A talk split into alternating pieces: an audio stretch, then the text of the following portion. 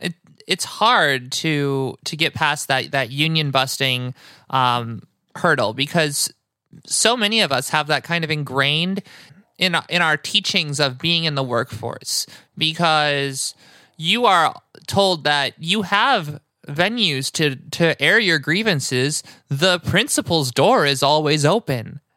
And you can individually go in there and be like hey when, when what is uh, how many covid cases are there before we shut down and they will definitely tell you that that is none of your concern. That is an administration. Right. That is a that is a piece for the administration to know. And then you will get carted. You just get scooted out, and then that's it.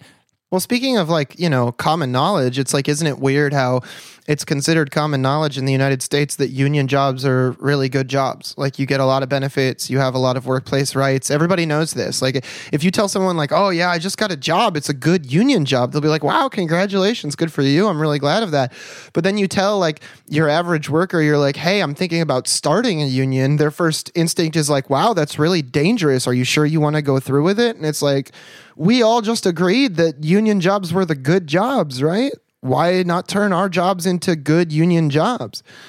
Um, I don't want to downplay the dangers of trying to unionize. Like it can be precarious and it, it can result in your store getting shut down or you potentially losing your job. But you know, especially during times like these, I have to imagine that you know it's it, there's there's no better time to like really try and and strike not just for your rights but for the rights of all of the people that you're in in contact with you know workers yeah. that you have face to face solidarity with and also you know if if you can expand your heart that much just workers in general yeah, and in this particular strike, we are seeing uh, about 500 um, actual faculty of the school signing an open letter in support of the grad student union.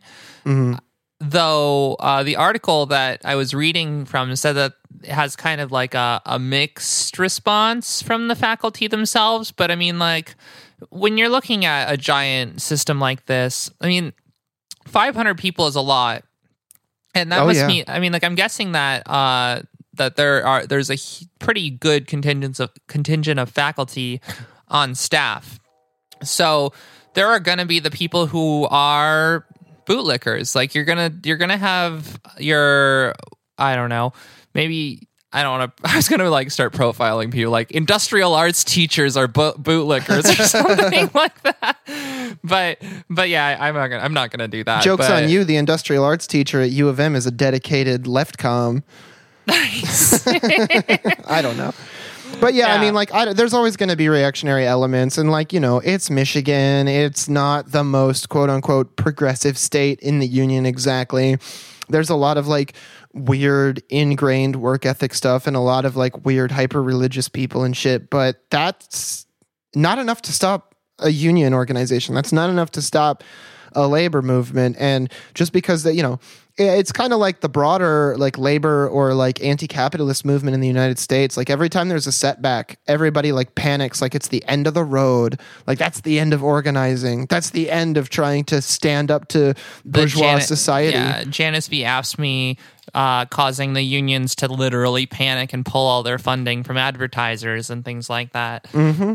Which actually, the pulling from advertisers probably did more damage to their union than Janus V actually did. That's the thing, and it's like, but I just at no point is it like ever like, oh, the fight's over.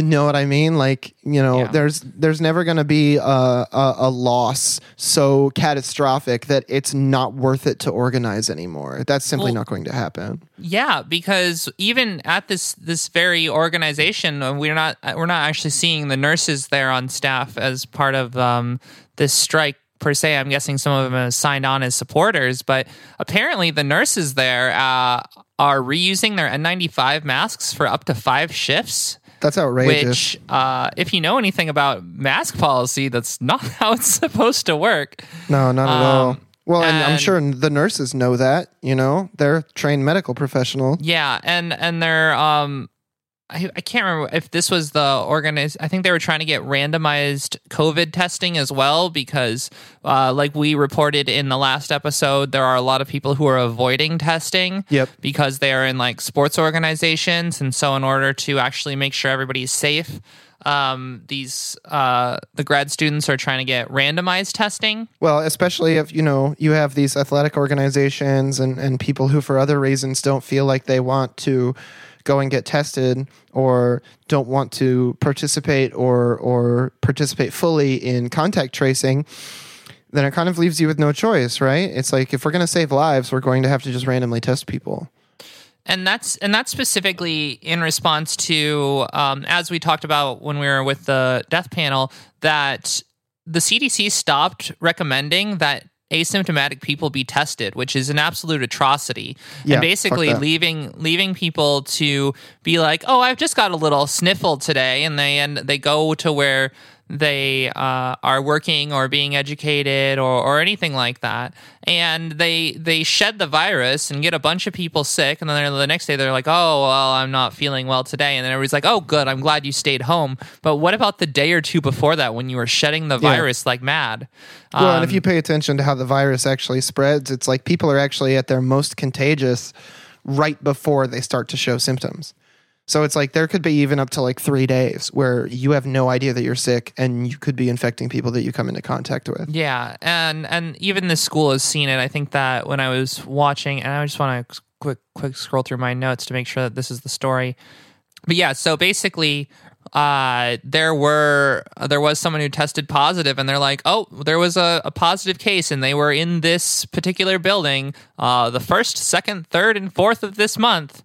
And anyone who is in that area should get tested or whatever. And and just the fact that that sort of thing can even come to pass is appalling. And I, and I know that uh, Yeah. we we've seen uh, we've seen teachers die already from this.